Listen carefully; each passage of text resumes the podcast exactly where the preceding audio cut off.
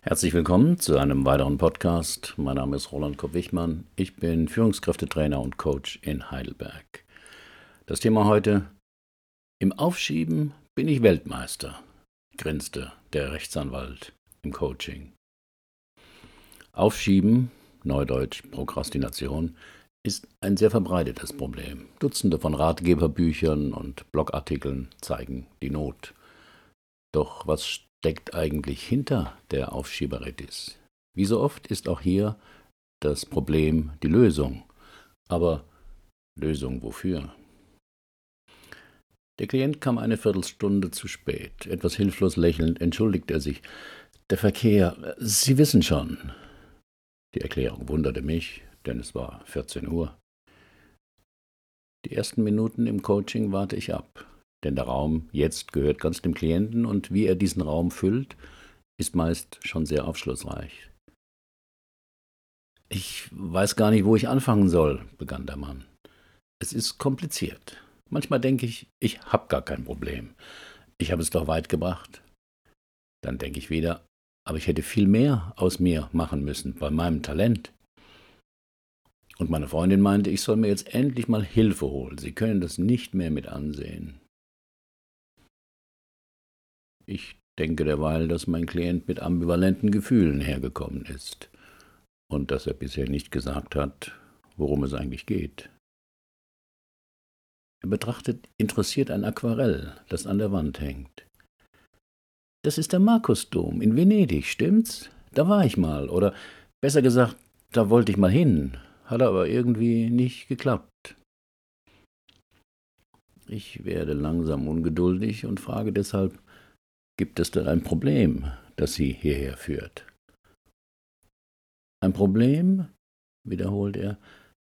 Ich weiß nicht, ob ich es ein Problem nennen soll oder ob es mehr ein Verhalten ist, eine Eigenschaft, die ich habe und die mich schon viele Jahre begleitet.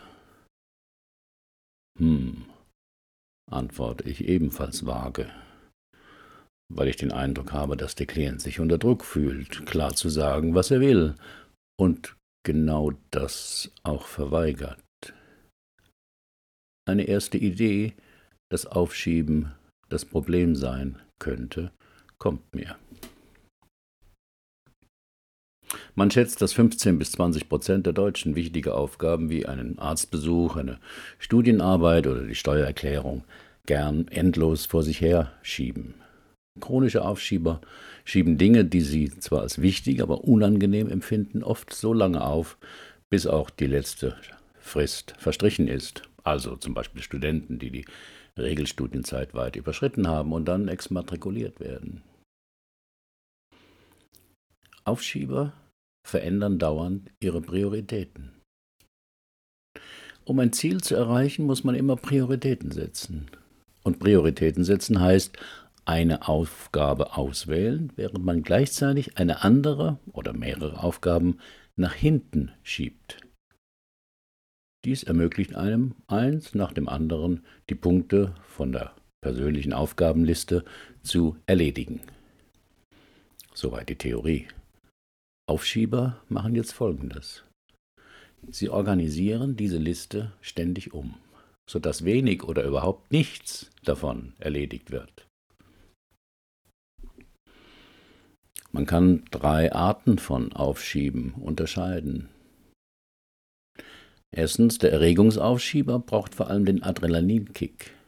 Nur der bringt ihn angesichts des drohenden Abgabetermins an den Schreibtisch. Dort kann er dann aber auch nächtelang durcharbeiten. Zweitens, der Vermeidungsaufschieber hat dagegen Angst zu versagen und zögert deshalb, sich mit unangenehmen Aufgaben zu beschäftigen, weil er unter keinen Umständen scheitern will. Und der dritte, das ist der Protestaufschieber. Er will sich nichts diktieren lassen und versäumt oder übersieht deshalb wichtige Termine und Fristen. Warnsignale für ernsthaftes Aufschieben sind Gedanken wie die folgenden. Ich fühle mich heute gar nicht in der Stimmung, um zu lernen oder zu arbeiten. Morgen ist auch noch ein Tag. Wo soll ich denn überhaupt anfangen? Was da verlangt wird, kann ich nie bringen.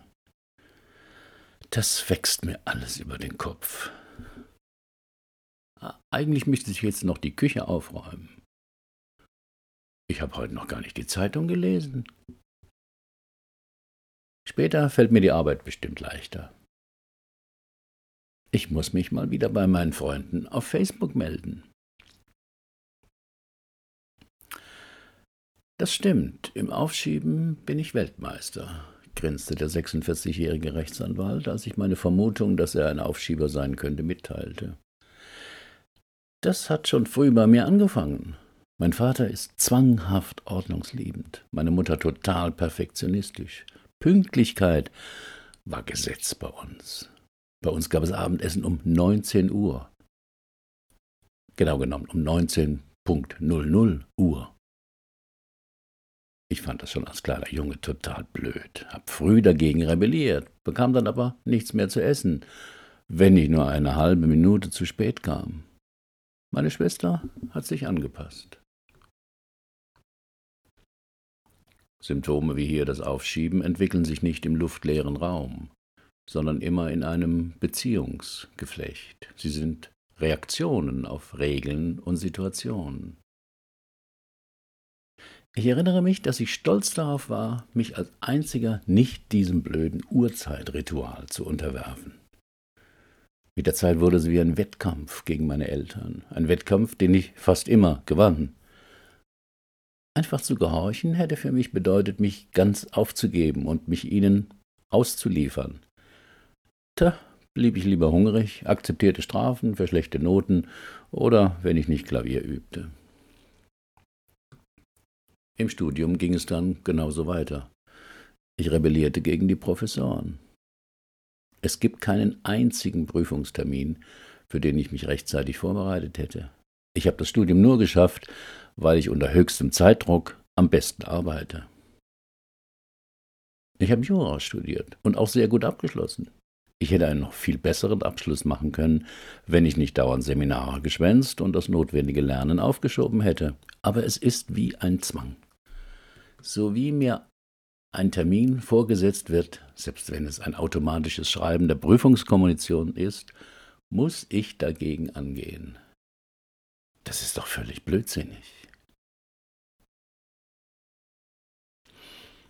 Warum Aufschieben einen Sinn hat. Viele schlechte Angewohnheiten oder seltsame Verhaltensweisen erscheinen einem unsinnig oder verrückt, solange man nicht den unbewussten Kontext herausgefunden hat, in dem sie eine wichtige Funktion spielen. Wie bei diesem Fall ja immer deutlicher wird, ist das Aufschieben ein Protest, ein Auflehnen gegen Regeln und Gebote jeder Art. Das ist gar nicht so selten. Ein Coaching-Klient von mir wollte mal herausfinden, warum er immer schlechte Laune bekam, wenn die Sonne schien. Es dauerte eine Weile, bis der Zusammenhang deutlich wurde. Wenn die Sonne schien, empfand er das als Aufforderung, jetzt an die frische Luft zu gehen.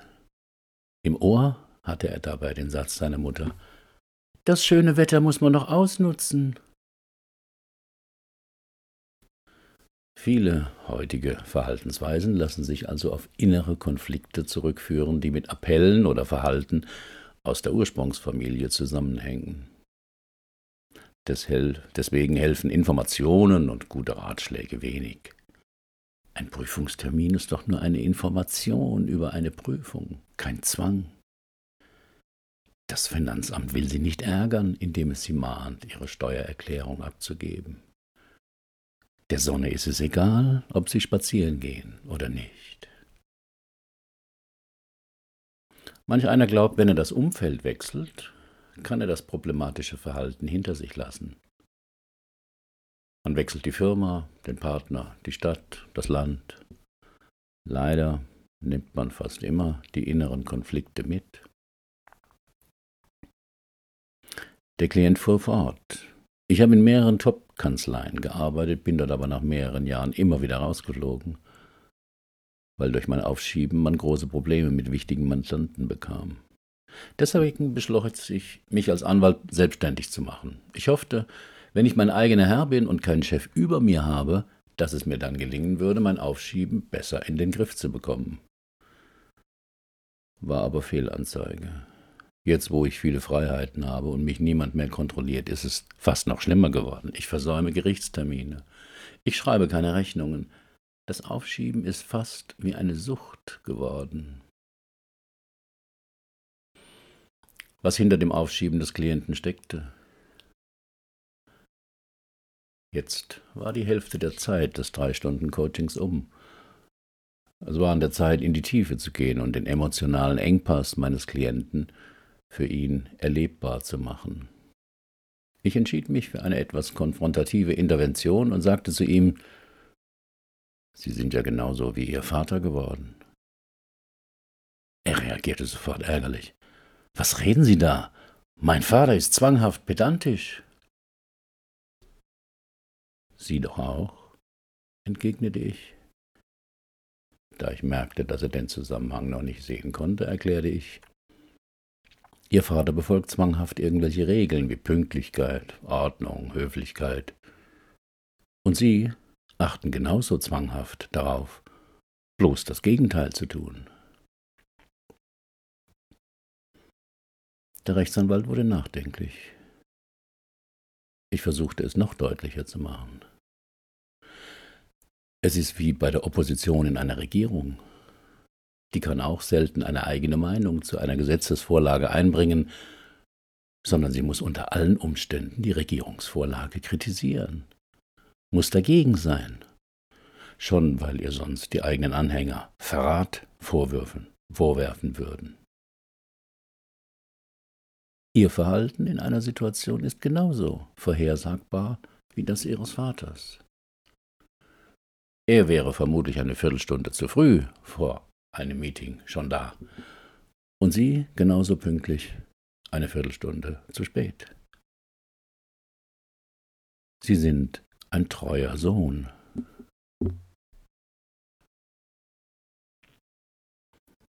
Einsicht allein hilft nicht für eine Verhaltensänderung. Es braucht zusätzlich ein emotionales Erleben des inneren Konflikts, den jemand in sich trägt. Deshalb fügte ich den Satz mit dem treuen Sohn hinzu. Er macht deutlich, dass mein Klient es zwar anders machen will als sein Vater, aber unbewusst eben nicht zu sehr. Und das Gegenteil ist noch nichts eigenes. Mein Klient sagte eine ganze Weile nichts. Ich sah ihm an, dass es in ihm arbeitete. Das war ein gutes Zeichen. Das heißt, ich kämpfe mit meinen 46 Jahren innerlich immer noch mit meinem Vater, fragte er etwas konsterniert. Sieht so aus, antwortete ich. Jedenfalls bis jetzt. Diese beiden kurzen Worte bis jetzt verwende ich öfters im Coaching-Prozess. Sie deuten an, dass das, was bisher das Leben bestimmt hat, sich ändern lässt. Sie vermitteln Hoffnung. Und wie höre ich mit diesem sinnlosen Kampf jetzt auf? wollte der Rechtsanwalt wissen. Ihr Kampf war überhaupt nicht sinnlos, antwortete ich. Ein Teil von Ihnen wollte, dass Sie sich nicht kampflos ergeben und so angepasst werden wie zum Beispiel Ihre Schwester. Dieser innere Anteil, nennen wir ihn den Guerilla, Guerillakämpfer, hat dafür gesorgt, ihr kindliches und jugendliches Ich zu schützen, indem er ihnen half, sich zu widersetzen. Das Bild mit dem Guerillakämpfer gefällt mir, lächelte der Klient. Als Jugendlicher hatte ich tatsächlich ein Poster, Poster von Che Guevara in meinem Zimmer und habe seine Biografie gelesen.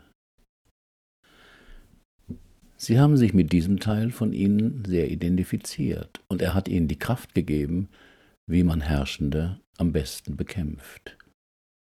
Aber jetzt kommt die schlechte Nachricht, gab ich zu bedenken. Nämlich, auf Ihrem inneren Regiestuhl sitzt immer noch der Guerillakämpfer, obwohl es schon längst nichts mehr zu bekämpfen gibt. Wer bin ich? Und wenn ja, wie viele? Unter diesem Titel veröffentlichte Deutschlands Hausphilosoph Richard David Brecht mal ein gutes Buch. Die Überschrift passt auch gut zum Modell des inneren Teams. Das ist ein Kommunikationsmodell von Schulz von Thun und macht auf einfache Weise deutlich, dass unsere Psyche nicht einheitlich ist, sondern zusammengesetzt aus verschiedenen Persönlichkeitsanteilen. Hier eine genaue Beschreibung des Modells. Im Blogartikel finden Sie den Link. Die bekannten inneren Antreiber können zum Beispiel als verschiedene Anteile verstanden werden. Wichtig ist dabei die innere Achtsamkeit, denn das Ich sollte die Regie in unserem Leben führen. Und mit dem Ich können wir die einzelnen Anteile beobachten und ihre Aussagen reflektieren. Probleme im Leben kriegt man immer dann, wenn ein Teil von einem auf dem Regiestuhl sitzt und nicht das Ich. Denn die Anteile haben immer Scheuklappen auf, sind überzeugt, dass ihre Sichtweise den Tatsachen entspricht, also die Wahrheit beschreibt. Die Teile in uns verschwinden nicht.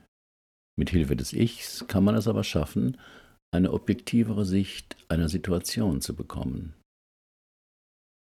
Persönlichkeitsentwicklung heißt demnach, die einzelnen Anteile in sich wahrzunehmen, sie anzuhören und wertzuschätzen. Denn jeder Anteil will etwas Gutes für den betreffenden Menschen, aber eben aus seiner Scheuklappensicht. So wie bei meinen Klienten. Wie haben denn Ihre Kommilitonen damals die Prüfungstermine wahrgenommen, wollte ich wissen. Naja, ganz neutral eben. Die wussten, dass zu dem Studium Klausuren gehören und fanden die Informationen nützlich, um sich vorzubereiten. Und wie versteht ein Freund von Ihnen das, wenn Sie ihm eine Mail schreiben, dass Sie ihn um 20 Uhr in der Kneipe zu einem Bier treffen wollen? fragte ich weiter. Der Rechtsanwalt schaute etwas verdutzt. Na, ganz normal, er weiß dann, wann genau ich ihn in der Kneipe erwarte. Aber ich verstehe nicht. Und wie ist das bei Ihnen bis jetzt? Wie verstehen Sie solche Termine? fragte ich.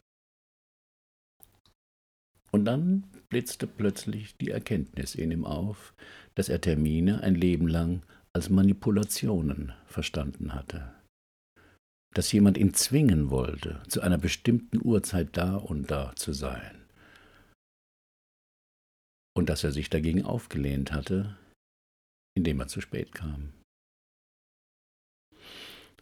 Aber das bin ja dann gar nicht ich, der das so versteht, sondern dieser Guerillakämpfer in mir, der mir helfen will, mich nicht anzupassen und ein Spießer zu werden, erkannte er plötzlich. Genau, antwortete ich. Acht Wochen später erhielt ich eine Mail des Rechtsanwalts. Durch unsere Sitzung habe sich vieles in seinem Leben zum Guten gewendet. Er wäre in 80 Prozent der Fälle bei Terminen jetzt pünktlich. Er würde mehr Zeit für das Vorbereiten von Schriftsätzen einplanen. Auch seine Rechnungen würde er zeitnah stellen. Es wäre ihm auch gelungen, die zwei Sätze seines Guerillakämpfers herauszufinden, mit denen er sich immer meldet. Du wolltest doch schnell noch den X anrufen, wenn er sich eigentlich auf den Weg machen wollte. Immer mit der Ruhe, das hat doch Zeit. Was zwar stimme, aber die Einladung war, es aufzuschieben. Jetzt reagiere er darauf. Ja, es hat noch Zeit, aber wenn ich es jetzt gleich mache, ist es erledigt. Manchmal wäre es noch ein innerer Kampf. Aber die Perspektive, dass die Stimme, die ihn zum Aufschieben animiere, nur ein Teil von ihm ist und nicht er selber, helfe ihm, sich davon öfter zu distanzieren und nachzuprüfen, was er eigentlich wolle.